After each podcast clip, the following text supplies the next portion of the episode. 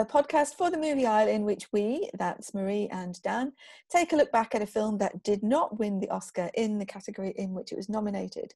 And we try to decide whether our choice would have been a more worthy winner. Hi, Dan. Hi, Marie. How are you? I am not too bad, thank you. I think you've got all the sunshine at the moment, and we've got all the rain. Uh, it's typical, typical of a cross-Atlantic uh, conversation. I'll take a little rain for the humidity Oh, and the melting temperatures that we have. Not to complain too much, but I would love to have a little cool front here. Don't worry, I'm sure it'll arrive at some point. So uh, enjoy it while you have it. Yeah, November. Uh, uh, yep. So um, we're still kind of in a an odd kind of a lockdown. So I've not still not done anything particular since the last time we spoke. It's uh, I think some shops are reopening again. The pubs are reopened. I think it's only a matter of time though before we have to take a step backwards. I think you're Very pretty much the same. Yeah. yep, Yeah. sad to say. I think we are starting to step backwards. Yeah, I think that's right. So, anyway, at least while we're remaining safe, we've got things to watch. Um, Indeed. And this week, it was my choice. I'm so excited about this. Um, we visited the 70s in the past and we visited the 90s. And I decided to take us way back in time before either of us was born to actually 70 years ago, in 1950. And I chose Sunset Boulevard. Wait a minute, haven't I seen you before? I know your face. Get out, or shall I call my servant? You're Norma Desmond. Used to be in silent pictures, used to be big. I am big. It's the pictures that got small. Uh-huh. I knew there was something wrong. They're dead. They're finished. There was a time in this business when they had the eyes of the whole wide world. But that wasn't good enough for them. Oh, no. They had to have the ears of the world, too. So they opened their big mouths, and out came talk. Talk, talk. That's where the popcorn business comes in. You buy yourself a bag and plug up your ears. And you've just told me you'd never seen it all the way through before. Is that right? True. I, I hate as a, as a movie guy that I claim to be to say this, but no, I had not seen it all the way through. And in fact, after I reviewed it, I hadn't seen it about halfway through. So, uh, no, yeah. nothing to be ashamed of. That we all have blind spots, so this is one of the good things here. But I am glad that you now have seen this. First reactions, without going into too much detail. Yes or no? Loved it. Excellent! Yay! Honestly, it is uh, probably probably in my top ten or fifteen films of all time. I really, really like it. I think it's Wow. fantastic. Well, yeah. on that particular note, the Hollywood Film Institute's top 100 films of all time, this came in at 64 on Okay. the list. And uh, I would say that it's probably not that high on my list, but an excellent film nonetheless. Good. So it came out in 1950. Um. September 29th, by the way, Oh, okay. my younger sister's birthday, Very good. although many, Mm. many moons later, about 30 years later, the 30th Um, anniversary edition, she was being hatched. so it actually was nominated in lots of categories at the Oscars, seen as we look specifically at Oscar nominations, 11 to be exact. which is quite a large number considering there aren't, you know, categories are slightly different then than they are now. Um, but I'm just looking through the nominations were for Best Picture, Best Director, all the four acting categories, story and screenplay, which I guess would be what we would nowadays call original screenplay. Correct. Um, and then I think music, if I remember. Yes, The score. score, right? Score was nominated. Film editing, to 11 yet. Cinematography, of course. Yeah. and art direction slash set direction or decoration, excuse me, decoration for a black and white picture. So they had color film and black and white, and those categories have now been melded into just one. just the one but that is interesting isn't it that at that point there were they had, they had two categories because they're incomparable i guess and it was at that time where things were being made either in black and white or in color so it was fairer to do that i guess and it not uh, you've mentioned the nominations. We might as well just go ahead and yeah spill the beans. go ahead Uh, one for best screenplay, Billy Wilder, Charles Brackett, Mm-hmm. and D.M. Marshman Jr. And then it also won for that set decoration and the score. A little lesser of the categories. The also rans, as some in the industry might say. Yeah, which is a shame. But then it was such a strong year, wasn't it? I think it was a strong year anyway. So the the competition that year consisted of mainly, certainly in the best picture category, uh, was King Solomon's Mines, Father of the Bride, Born Yesterday, and All About Eve, which was the actual winner in that particular competition. I'm, I mean, I'm just interested that there are two out of five.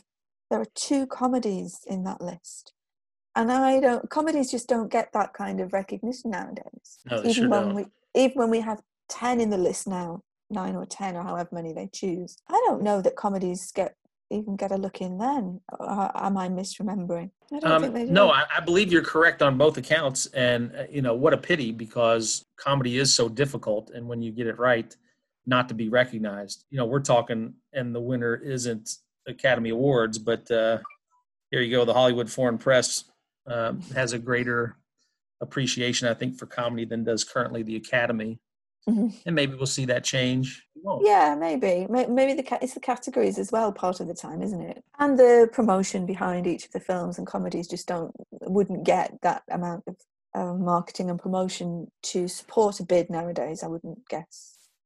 Right, and I think also that to get a quality comedy, Mm. you know, not just this hokey pokey slapstick, you know, everything's a Saturday Night Live spinoff. Not that there's anything wrong with those, but Mm, some yeah. of them just are hokey. Uh, but if you get a, you know, a classic like, say, one of my favorite Blazing Saddles, which we've talked about before off air, certainly worth its recognition. I wonder if it's because comedy is is more subjective in that you might find something really funny and it just just doesn't make me laugh for example it's more difficult for one film to to to, to rule them all one one film to be every a comedy film to be everything to everybody uh, in a way And- that and- and drama qu- can Right, and I was just saying, quality comedy may be just too much subjective. I, I think there's a, an art form to it that's maybe Mhm. underappreciated, underappreciated in the movie business. But you know, as a guy who failed at stand-up comedy many years ago, you've hit a nerve. But that's not what we're here to discuss today. okay no no let, so let's go IMDb, yeah, yes I'm going to pull us back on track. You do that. IMDb says, and I quote: "A screenwriter develops a dangerous relationship with a faded film star determined to make a triumphant return." yeah I was reading another review. In fact, I was reading a review from 1950, and I forget where I found it. This relationship that, that uh, IMDb kind of cleans up, they refer to the William Holden character as a gigolo. And, oh and this was a 1950s review, and I thought to myself, that never really crossed my mind. I, I was looking at this all wrong. I, I thought that he was just, you know, he's trying to escape his problems, happens upon uh, this dilapidated mansion, which I think originally he thought was abandoned. And here she is, this recluse former film star from the silent age. And I thought she's looking at him to be the vehicle to getting back in by writing him the part. He's looking as a place to maybe sit down and do some writing and get a free ride, so to speak. I never really picked up on the the gigolo char- characterization that this review had, and it made me reevaluate uh, the film just slightly. oh aren't you But again, it is it is 1950s, so that would have probably possibly been a bit taboo to explore on screen. yeah and, and it, it's subtle i think it's so subtle that you might miss it and in fact i when when i realized i think what was happening was when he realized what was happening was when he goes to get his new clothes and the shop the the, the server in the shop says to him Yeah. well you know as Yeah. long as the lady's paying why don't you have the the, the vicuna the good quality Yes. and it's like oh yeah okay this this is not just you know people mutually helping each other out this is this is something more um so yeah And here and comes it- my my my sheltered upbringing. that, that hit me right in the head, and it still didn't quite register. Like, oh yeah, okay. Now I see. And I, I think there was a moment where the New Year's Eve party that she threw for them, that there was some uh, hinting of that sort of thing. yeah i think there's something about that word gigolo though that me that i would have taken that to be a bit more um, a bit more richard gere a bit more Yes, like exactly more, more than thought. more than one person but Yes. it's it's we only see him with her. He's not Right. necessarily an, a fine, upstanding character either, by by any means. Right. We can get to that. And if you thought like Pretty Woman and and there's another Richard Gere with Julia Roberts yeah, as a single client, you know, you would say call girl for a female yeah, or an escort. Uh, and Gigolo, I think, just came across stronger than I was viewing what it was. I just yeah, I just thought he was kind of a down and out guy on his luck who uh, can't handle his finances, dug himself into a hole. yeah. If anybody's ever tried the Hollywood experience, um, I can tell you, I ran out of my money the first attempt in a matter of six months, Yeah. and now you're scrambling. Um, Yeah. I never got to the point of that desperate, and I never was uh, running from the repo men to, uh, to a dilapidated mansion. Uh, I just hitchhiked home, so that was, uh, you know, it was a little bit different uh, story. But okay, anyway, I think we we Yeah. beat on that point. Yeah, that's true. So, well, we're looking at at uh, the actors, and so William Holden plays our main character, Joe. He was nominated and didn't win. Jose Ferrer won for Cyrano de Bergerac, which is Another excellent film, in my opinion. But Yeah. and we had Um, Gloria Swanson as the aged silent film star in an era of talkies. She yes, and she was against uh, Bette Davis for All About Eve. The winner being Judy Holliday for a film called Born Yesterday, also starring William Holden. Yes, Um, you know. But on the Gloria Swanson character, you know, one of those things behind the scenes, parts passed on her. She played a, a- former film star named Norma Desmond. Uh, the part was first offered to Mae West. Wow. think about that film what it would have been had Mae West been there. And when she turned it down, it was offered to Mary Pickford, who was in her own right um, one of the darlings, uh, in fact, the major motion picture female star of the silent era, one of the first founding members with uh, Chaplin of um, United Artists United Studios Artists, yeah. and um, she turned it down. Actually, actually, she didn't so much turn it down as he realized as he was making the pitch. Billy Wilder thought, or uh, or the director rather, excuse me, thought that um, she wasn't right and moved on. But um, uh, Gloria Swanson was about fourth or fifth down the list. So Wow. what what would this picture have been without that performance by her? You know, maybe we're we're not even talking about it today. Maybe not, maybe not, because she is outstanding in this. She Yes. really is. I agree. Um, but what interested me about those two was she was she was 51 when she made 50 51 when she made this which is the age that the character is supposed to be but honestly i wouldn't have known that i would have put her 20 years older than that definitely I, I agree with you. I, I would have thought she was much older. oh you know, and also not uh, while we're talking stars, and, and the other two supporting role categories also had a nominee, they did um, Nancy Olson for Yeah. supporting actress, and then uh, Erich von Stroheim, who I thought gave a brilliant performance.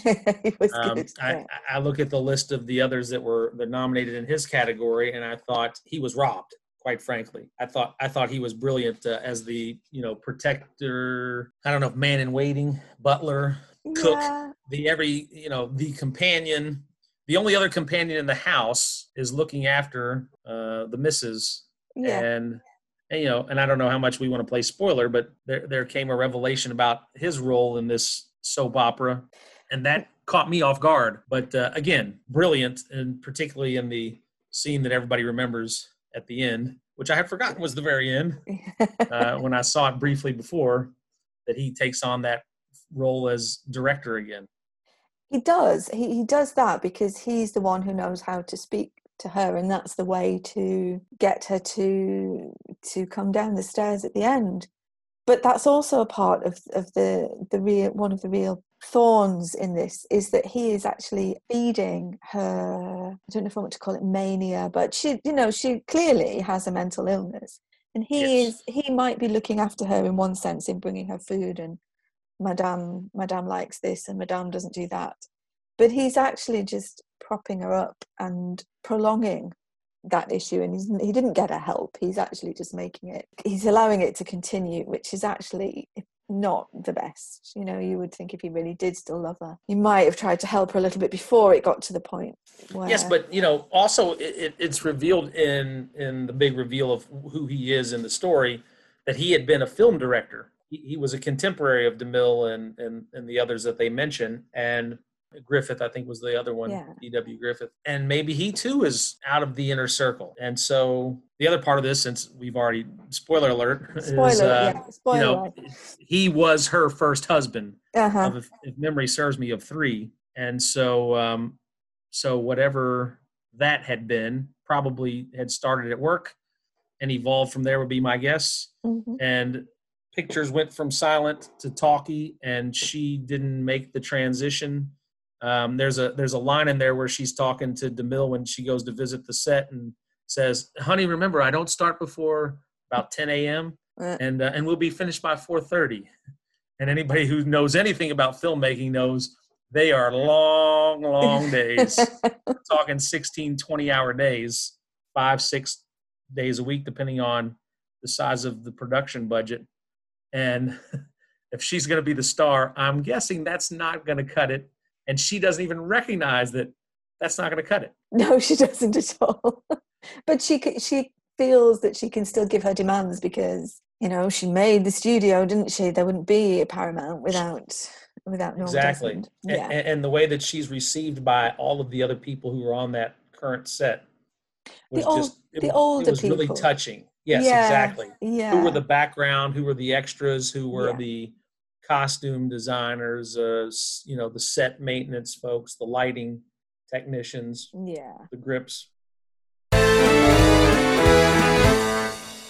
right what else you got So, um, there are some things. It, this is a tricky one, isn't it? Because you're not going to nitpick as much as I've done in the past with your pick, because you actually quite liked this, so that, which is great. But it means that our conversations are going to be slightly different. For example, the big thing about that people talk about with Sunset Boulevard is, and this is spoilers. We can't do this without spoilers. Oh yeah, that's the one where the guy who's telling you the story is dead all along. And that's a tricky one to actually get to grips with in a sense because on a straightforward level, it's ridiculous, obviously. But I just wondered, seeing as you were new to it, um, how that struck you. Because when I've seen it three or four times, eh, you know, well, more, many, many more times, but three or four times, quite, you know, one after the other.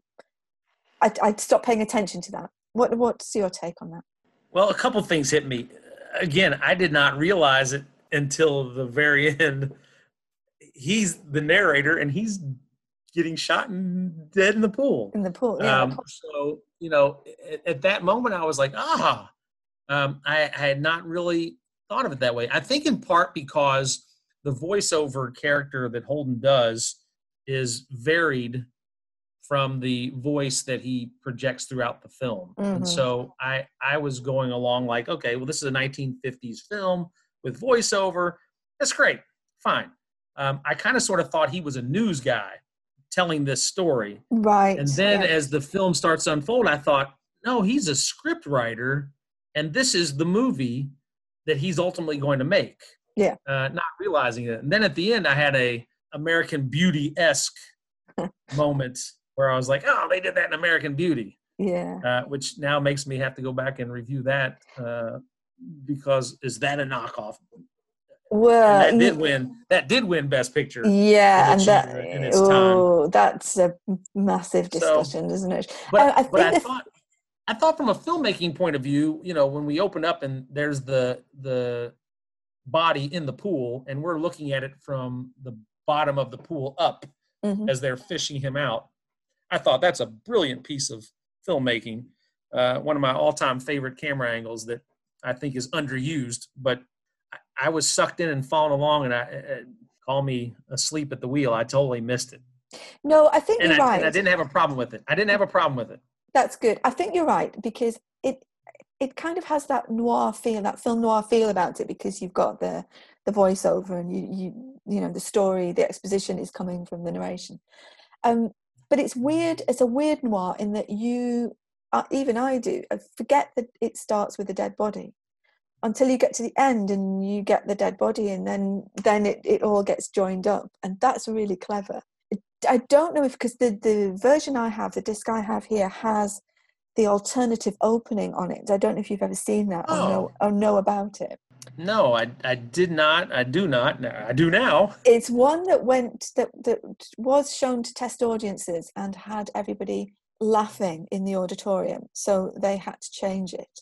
But it actually started in the morgue with the bodies covered in white sheets, and then they had the little tags around the toes, and it was the, the camera was just walking through, you know, looking at the feet and the tags and and the bodies are talking to each other oh what happened to you? Oh i got hit on the and they were explaining how each of them had died which led into how joe met his death but i think the fact that these people they weren't talking you just heard the voices you didn't see them speaking but even that just audiences didn't go for it at all they started laughing and decided that was not the best way to open a film like this so they completely changed it and it now starts with the the ambulance and the I think the, the police as well, just going along the you see the road and the, the Right. tarmac, and then they arrive, and then it's oh hi, yeah, I bet you're wondering how I got here, kind of thing. And then the story unfolds in flashback from there. So, and you can't tell, you can't. I think the way they shot it, you you can't tell with the distortion of the water and the death. You don't necessarily know that that is Holden in the pool. Um, Right. And I you get- certainly did not. yeah, yeah, that's good. and Uh, I went back. I went. I went back to watch that opening sequence again, and I thought I still couldn't tell that it was directly him. So yeah, I- that didn't pick nitpicky for me. wasn't as much as it sounds like it might have possibly been for you.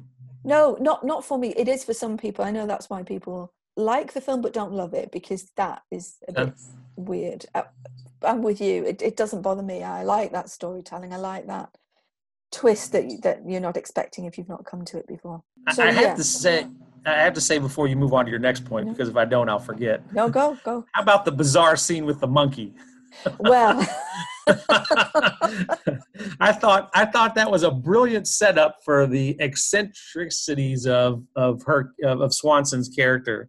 I just thought, yeah, this seems just about right. She she plucked a chimpanzee off of the uh, Paramount lot, took him home, probably as you know as a, as a movie set prop, and then it became her confidant, pet, who knows what else, toy. well, I and- think yeah, I think there's more and to it than just pet. and then yeah. yeah. exactly and holden's character walks in on butler uh, ex-husband thinks that he's he's the mortician yeah. coming with the dimensions for the uh, the coffin which i thought was just it was just bizarrely brilliant I love it. And when he and says buried him out in the backyard In- yeah, just just a by the pool Yeah, yeah, I love it. And he just says, if you if you need help with the coffin, just let me know. Wow, yeah, very very good.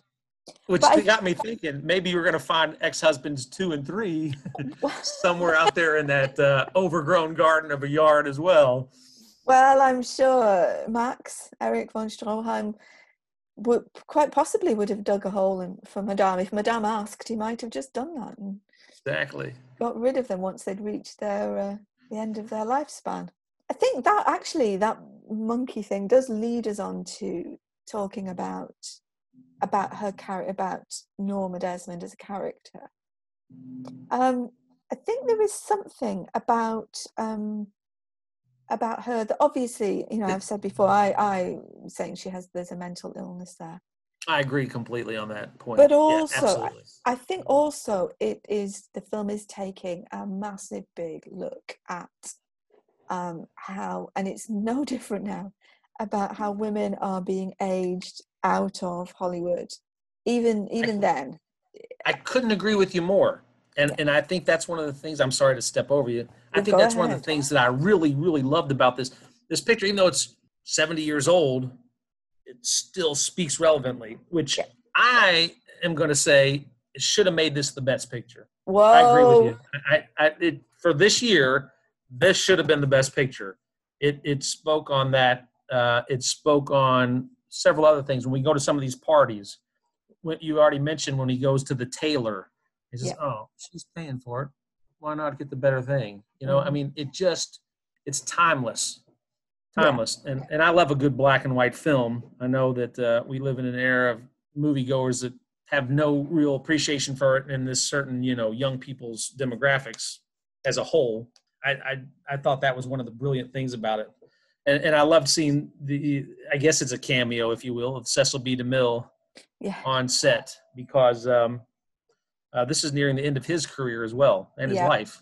It is. And the film he was working on on set, Samson and Delilah, was actually nominated as well in the same Yes. year. So it was just a nice little bit of a crossover there to have a, a real person, a real director playing playing himself while working on his actual film at the same time. So the other thing about that, I think, speaking to the um, uh, the aging and the you know women in Hollywood thing, is this montage scene that she has when she's getting ready for what she thinks is going to be her role in this new film that they've been working on. And you see her with the, the face creams and the, the saunas and trying to lose the weight and tone the flesh. And I just think you could take that out of that film and put it into any number of, of other things nowadays. And it would not be lost. And I just find it quite fascinating that that also she was prepared to do that because you know if you you take a, an actress an established actress who's been away for a while she want you would want to come back in a role that's that shows you off to your best and swanson steps up to this role and she is made to look 20 years older and then forced through this montage of how to make her younger with bits stuck on her face to tighten the forehead and that kind of i just think it's a fascinating role for her to have taken and a brave one for her to have taken and i think that's and it was 1950. it was They- yeah They, were making this public in 1950. yeah And and here we are 70 years later and it hasn't changed. and it's not changed and that's why Yeah. i think she very probably should have won for her Mm. performance I thought she was strange enough and that did it for me. yeah Uh, you know, I, I you know, I, I I I had visions of, you know, choking her in the night while she slept. She just got under my skin that much. I know that when I have those kinds of feelings that I have been sucked in to the performance that that it has drawn me into, you know, this is not some cartoonish caricature on the screen. I I I, I think she lived that role and yeah, I agree with you. I, yeah I, 100%. which begs the question then why apart from the money why why does he stay with her? Because obviously if, if he stays with her for for the money he's not getting any other career benefit from it. I think that says a lot about his character. Holden is such a good choice for this because he's you know he's he's a good looking guy. He's who was known as golden holden for being you know the the, the good guy. He films he made before this were there's some of them they were not necessarily brilliant but he he generally played the good guy he was the good cowboy you know fighting against the the bad um, lawbreakers that kind of thing. And so to put him here where he's actually not that good a writer he's not you know he's escaping the the repo men as you say uh, he knows what he's doing he's but he's not getting much of a career break from it. It's actually not very nice No, but you know there there are a couple moments. You know, he mentions going back home to the Midwest. I think he mentioned Ohio. dayton ohio yeah Yes, so that's an alternative. He has a buddy, presumably maybe a contemporary, that goes to make a film. I think it was in Arizona, and he had met this man's fiance, who becomes his writing partner when he's sneaking out at night. Yeah. and you know um, he has. I think he has genuine feelings for her, but at the same token, he respects the friend enough that he's like, I'm not that guy.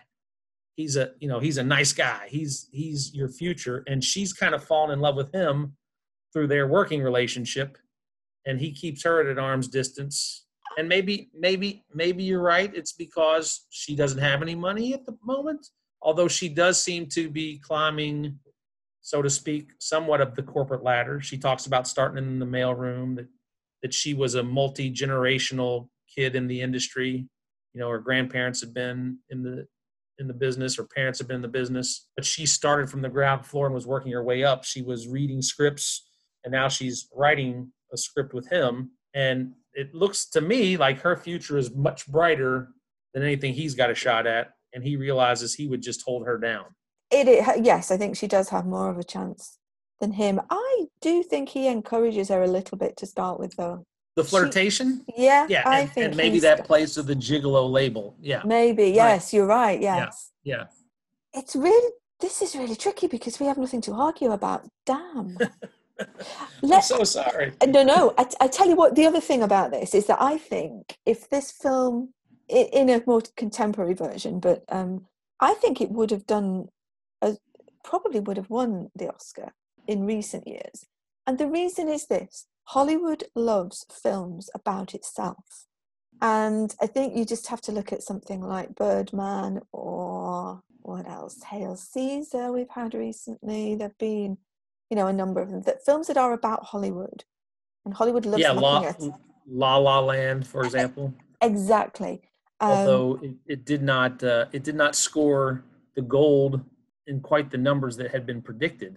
No, it for about some thirty other- seconds. It won. It had the best Oscar for about thirty seconds, and until Moonlight actually won. Yes, Um, yes. But Emma Stone won for for Yes. um, but won Best Actress. performance. Yeah. but you're right. I think Hollywood does like films about itself, like films about itself, and therefore I think it would have done really well. I think as well as looking at the women characters, it's looking at you know you get those behind the scenes, you get the driving through the Paramount gates, you know the Mm. backlot kind of thing. It loves doing that. In yeah, fact, but you know, for for a movie fan who hasn't ever been to Hollywood, you know, that's kind of what it looks like. You know, Yeah. having lived there, having worked there, that was part of the nostalgia for me every day. It was like, wow, here I am in make believe land. But then you get behind doors and it's much more cutthroat and it's not the, you know, I'm a Southern guy. So Southern manners and charm, no, throw that out the window. It's cutthroat mhm. you know what have you done for me today not lately but today and i think there's a little bit of an element of that although it was it was played down a little bit softer and i thought tastefully so Yeah. No, you're right though. But I think you're right. The the four main characters are all in it for what they can get from other people. Nancy Olson's character is what she can get by the partnership with with Joe. Joe's in it for what he can get from from Norma. Norma needs something from Joe. She needs his script. Max is probably the only one who is in it for somebody else. Um, he just steps in the background and he's there for Madame, for Norma. There's very little that he's getting from that. He's the only one.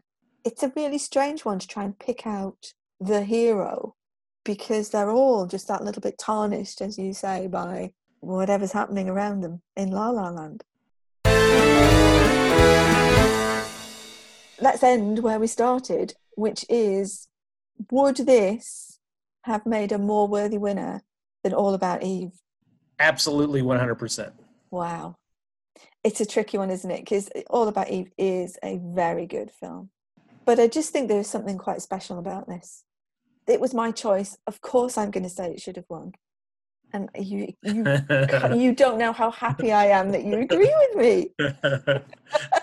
well i got news for you fans i don't know that you're going to have the same joy with our fourth episode choice uh, from yours truly So this is the point at which Dan tells me what I need to get watched for next time. And um, yeah, I've had a hint, but I'm not exactly sure which way we're going to go. So come on, Dan, what are we doing next time? All right, we're going to go back to uh, a very good year in my childhood, uh, 1981.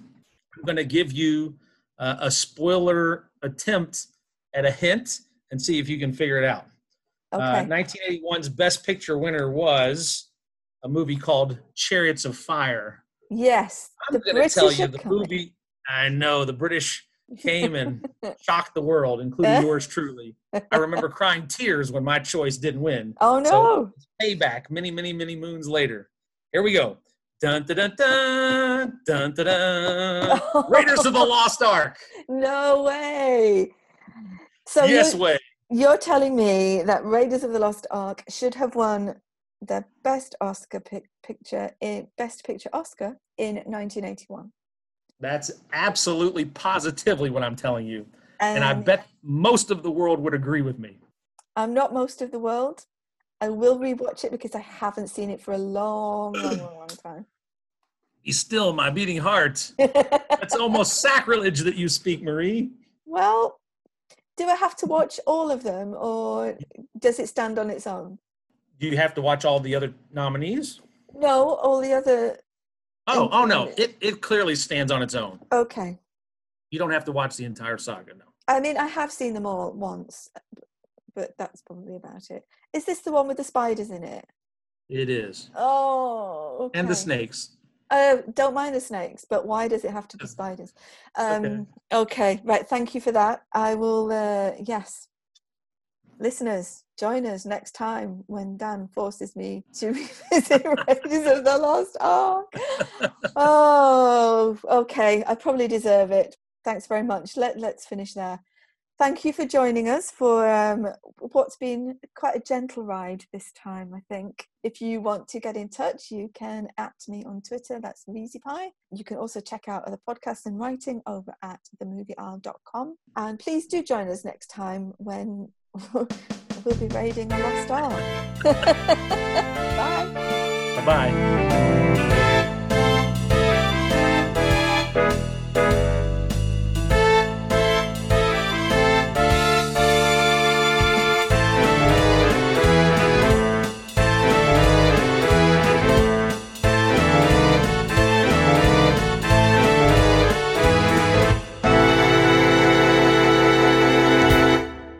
Original music composed and performed by Martha O'Sullivan.